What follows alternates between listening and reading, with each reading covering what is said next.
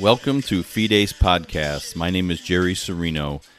I am your host. Thanks for joining me today. Fides is Latin for truth, and that's our complete focus is the truth on this podcast. The music you're listening to is my friend Frank Camp. This song is called Heaven Can Wait. You can find it on Spotify. It's great stuff with lots of great music. But let's get into this episode of Fides Podcast. Thanks for listening, and let's get to it. Okay, and welcome to a very special edition of Fides Podcast. My name is Jerry Serino, and the reason that this is a special episode that I'm releasing is because we have a special election going on very soon in the next few days in Georgia for two runoff Senate seats that, quite frankly, the balance of the United States and the balance of Georgia, and very specifically and directly, the balance of life is at stake in these elections and is very important. So I'm very honored to have Joshua Edmonds on with me today, the executive director for Georgia Life Alliance. Joshua, thanks for being here. Hey, Jerry, thank you so much for having us on. Thank you for everything that you're doing for the cause of life around the country. We love your podcast, and we're really excited to be a part of the show today. Oh, great. Thank you so much. I appreciate it. Yeah. So let's, kind of dig into it. I'll let you give a few minutes about, what you guys are doing. I know you had said in some emails we were exchanging, you guys are obviously very active and very busy. Tell me what you guys are doing and, how anyone out there listening can help in these next few days. Yeah, really, it's crunch time right now here in Georgia. We've seen, folks from around the country flooding into the state to try to come bring as much support as possible. We've been active since about January of last year. We started doing communications around the state about the importance of the life issue at the federal level for Senators Perdue and Loeffler and President Trump back in January. We actually spent about $3 million on radio, on TV, on direct mail, on social media, digital media, all around the state for several months back at the beginning of 2020 so that we could try to sort of prime all of our voters to understand the critical importance of this issue when it came to the Senate election. Mm-hmm. Many people didn't quite see the significance of what could be at stake with having two U.S. Senate seats on the line in November, which is out of the ordinary because we had a retiring senator who left office early, whose seat was filled as a vacancy by Senator Loeffler. Our pro-life Governor Kemp appointed her to fill that seat at the beginning of 2020. And so it was Senator Perdue's normal election cycle. So we ended up having a normal election cycle plus a special election in November.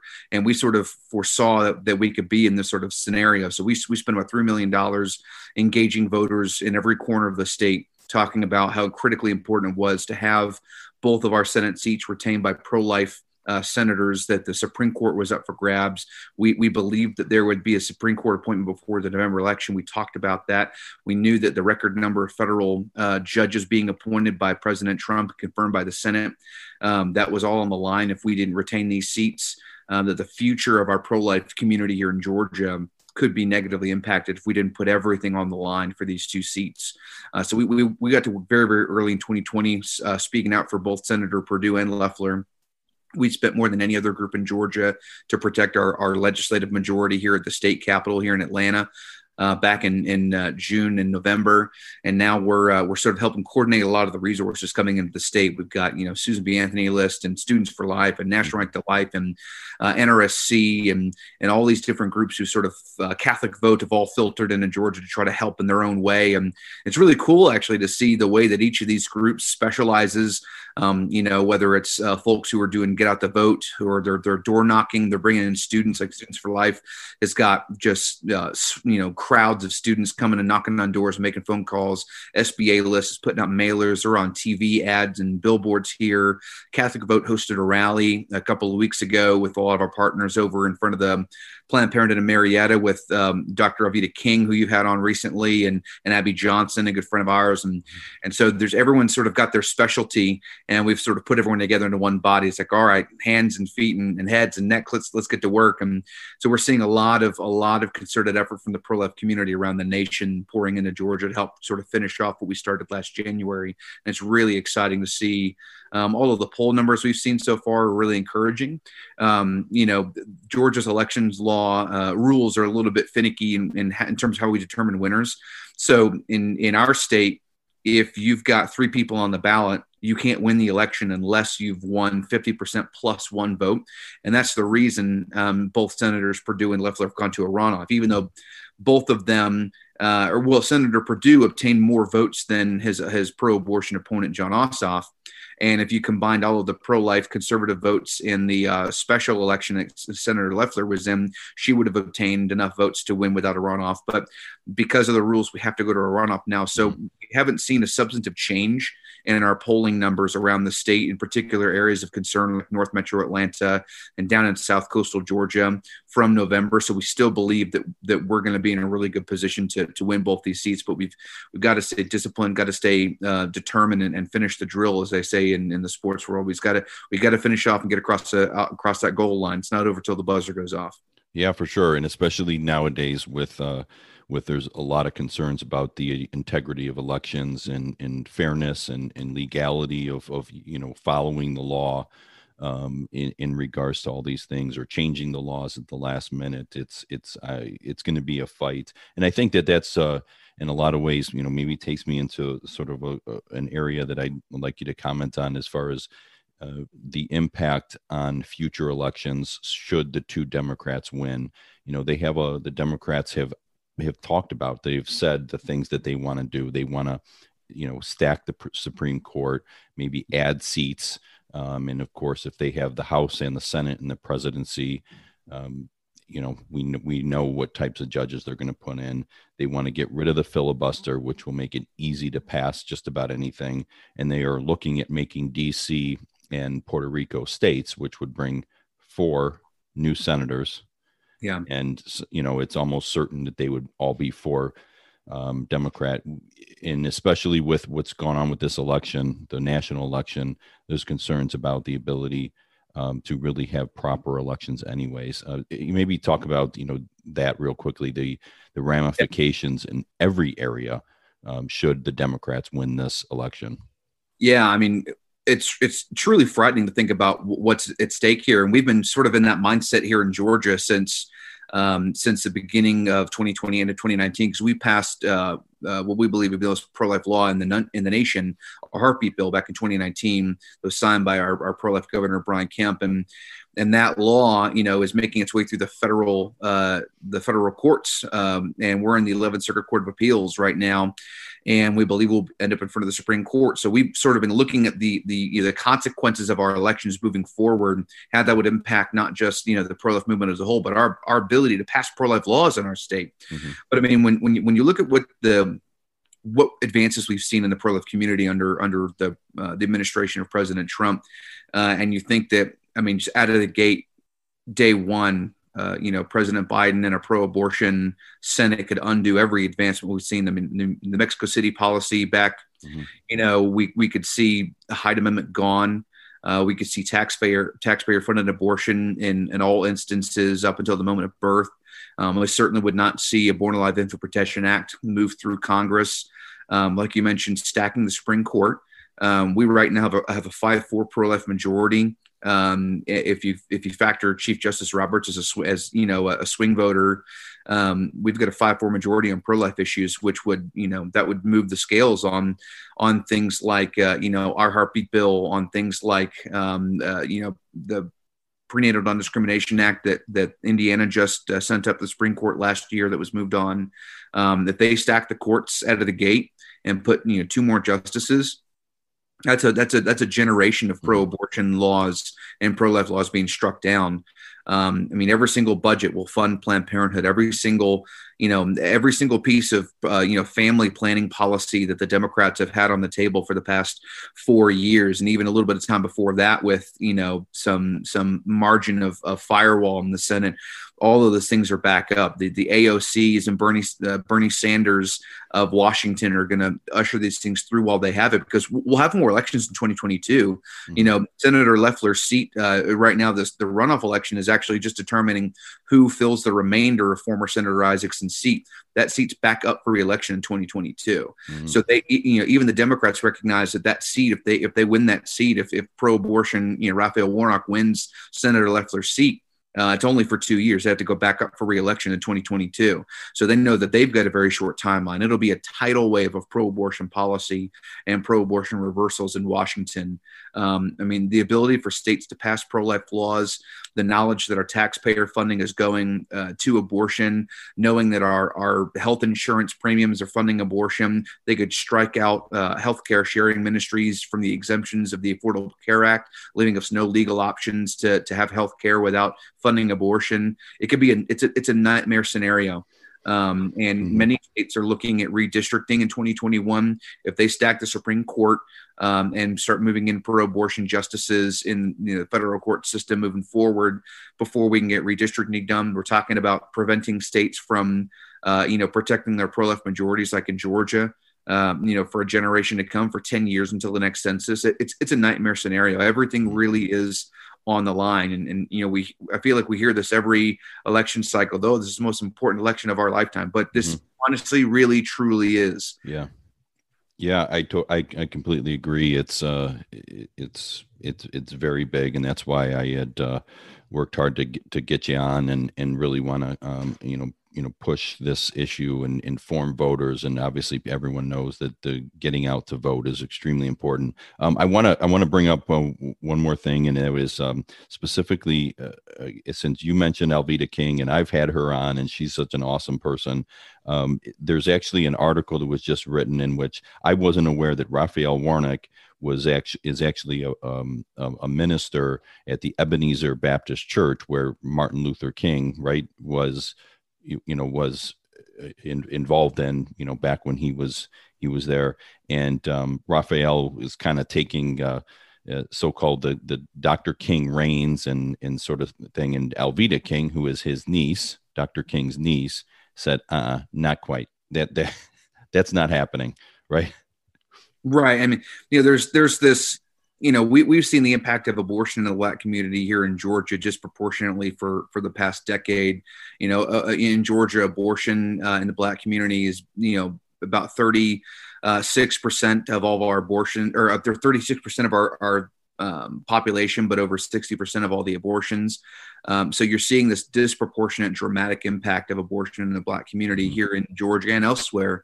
And then, someone who has usurp the spiritual mantle of Ebenezer Baptist Church, promoting abortion, saying the Bible affirms abortion, saying, abortion on demand is compassionate, that it's in accordance with the gospel. It's blasphemy. And he's leading his sheep to the slaughter, and it has to be stopped. It has to be defended. That he's bastardizing the gospel, in an effort to push a political agenda forward, that would eliminate his own community, that is leading the faith community to the slaughter. And we're really thankful to have voices like Dr. Alveda King here in Georgia, speaking out against that, to defend the legacy of the King family, as Raphael Warnock, who is, pro-abortion. He has, there's body cam footage that just came out this past week of the 911 call for when he was, he allegedly ran over his wife's foot during a domestic dispute. The records about his arrest at a church camp where he obstructed the investigation of child abuse at their camp, has recently come to light. And we've heard from the victims of those cases. This is the man who does not represent the gospel. He represents a radical, crooked, egotistical, narcissistic political agenda. And he is trying to clothe it in sheep's wool and say that it is the mantle of the King family. And it's in no way, shape, or form pro-life or pro-civil rights, or pro-African American, and he's parading as though it is such. And it's scary to think the influence he's having on innocent people who trust his title and trust his mantle and are being led to darkness by it. But Dr. King has done an amazing job here in Georgia to speak out against what Raphael Warnock is saying and doing, and defending her family's legacy and defending the legacy of Ebenezer Baptist Church, understanding that her uncle would not have stood for the sorts of things that Raphael Warnock is trying to champion. And we're just hoping to support her and her family and continue to press the issue that abortion is an issue of institutional systematic racism. And we have to defend that not only in our elections and in our state capitals, but also in our pulpits. And Raphael Warnock stands for everything the pro-life community and the religious African-American community stands against. And he's a wolf in sheep's clothing. Yeah, I couldn't have said it better myself. That was really great. I really think that actually we're seeing a little bit of a turn in the Black community away from the Democrat Party, as I think that not only are they destructive as a party, whether the politician is Black or white, they seek their policies bring about the destruction of the Black family, the Black children in the womb, the Black communities economically. Obviously there's a lot of concern, and I know a lot of African Americans are turning away. And I wanted to bring that up because I just cannot stand when someone claiming righteousness is really an awful person. And then we of course have the media that if those charges with his wife and the summer camp were against a Republican, it would be on the news 24/7. We wouldn't hear about it. We wouldn't stop hearing about it. It's a Democrat. We don't hear a word. Exactly. So I'm glad you brought that up. And for folks in Georgia, for voters in Georgia, if they want to look to an example of a Black pastor who is standing for the sanctity of life and defending what their community cherishes and defending them against systematic racism, they can look no further than a great guy named Mack Jackson, who is a member of our state house. He is a Democrat, but he is an African-American pastor from Middle Georgia who voted yes on our heartbeat bill last year, who won re-election this year despite Stacey Abrams and her election fraud machine trying to run him out of office this year because he doesn't embody the pro-abortion industry like she does. But Mack Jackson is a pro-life champ who is a man of faith, a man of character and courage. And he's someone we should look up to. He is the antithesis to who Raphael Warnock is, and the dichotomy is clear between these two, and it thankfully gives us a great picture of what it looks like for a passionate someone with principled values in the Black community who holds the mantle of a pulpit to stand up and to declare what is right and what is just and to stand on God's word. Mack Jackson is a great picture of that. And Raphael Warnock is the absolute opposite of that. And so anyone who worries that, the Black community is being duped and led astray, go reach out to folks like Mack Jackson, support him and support his community, support his church, and help to give courage. We know during the heartbeat bill, as it was passed last year in 2019, there were multiple Democrat Black people of faith in the state house who wanted to vote yes on that piece of legislation privately, but publicly could not because their own caucus, their own party would run them out of office. There were people who said to me in our state capitol, there's one house member in particular who said, the way that they were raised, the way that their community has been raised is to value life and to cherish life, to cherish the family, to defend the innocent and the vulnerable. And abortion stands absolutely against that. But with Nikema Williams, who is the chairman of the Democrat Party in Georgia, who as a former state senator now has been appointed to fill John Lewis's congressional seat, and people like Stacey Abrams and Raphael Warnock, with them leading the party, they would destroy people of faith in the Black community who stand up for life and for righteousness in politics. We need to stand up to defend our pro-life, pro-Jesus Black Democrat brothers and sisters who are in a oppressed system that doesn't give them a voice. As much as this issue seems to be dichotomized on party lines, Groups like Democrats for Life of America are doing amazing things to give a voice to Democrats of faith who are pro-life. And we can disagree on many issues, but when the right to life is on the line, it draws battle lines that we should stand together on. And seeing the work that DFLA is doing and seeing just recently Tulsi Gabbard introducing pro-life legislation in the U.S. Congress, we've got to understand that this is not a red versus blue issue. It's an us versus them issue. And Planned Parenthood is the them, and the us doesn't need to be defined by color of our party or skin. That people like Raphael Warnock and Stacey Abrams and Joe Biden and Kamala Harris want to bring death and destruction. And we've got to stand up and stand strong to finish the drill, to vote pro-life in our runoff election here in Georgia, and then to hold the line here in Georgia and in other states like Virginia, North Carolina, and Florida, and Texas, and Michigan, and Ohio, and Iowa moving forward to make sure that these radicals don't take control any more than they already have. Yeah. Really well said. I'm going to leave it at that because I don't think I could finish it off any better than that. So again, I want to thank you, Joshua Edmonds, Executive Director for Georgia Life Alliance, for coming on and speaking so strongly on this election in Georgia. You can find them on Facebook. Just look up Georgia Life Alliance, or you can go to georgialifealliance.com. And look into anything there. And if you are listening and you're in Georgia, get out to vote, of course, get others to vote, of course, and realize the importance of this election. So Joshua, thanks again for being here. I appreciate it. And Happy New Year to you. Thank you, sir. Thank you, everyone. Okay. All right. Well, this is thanks for listening to this special election episode of Fides Podcast. Appreciate you being here and look forward to seeing you the next time.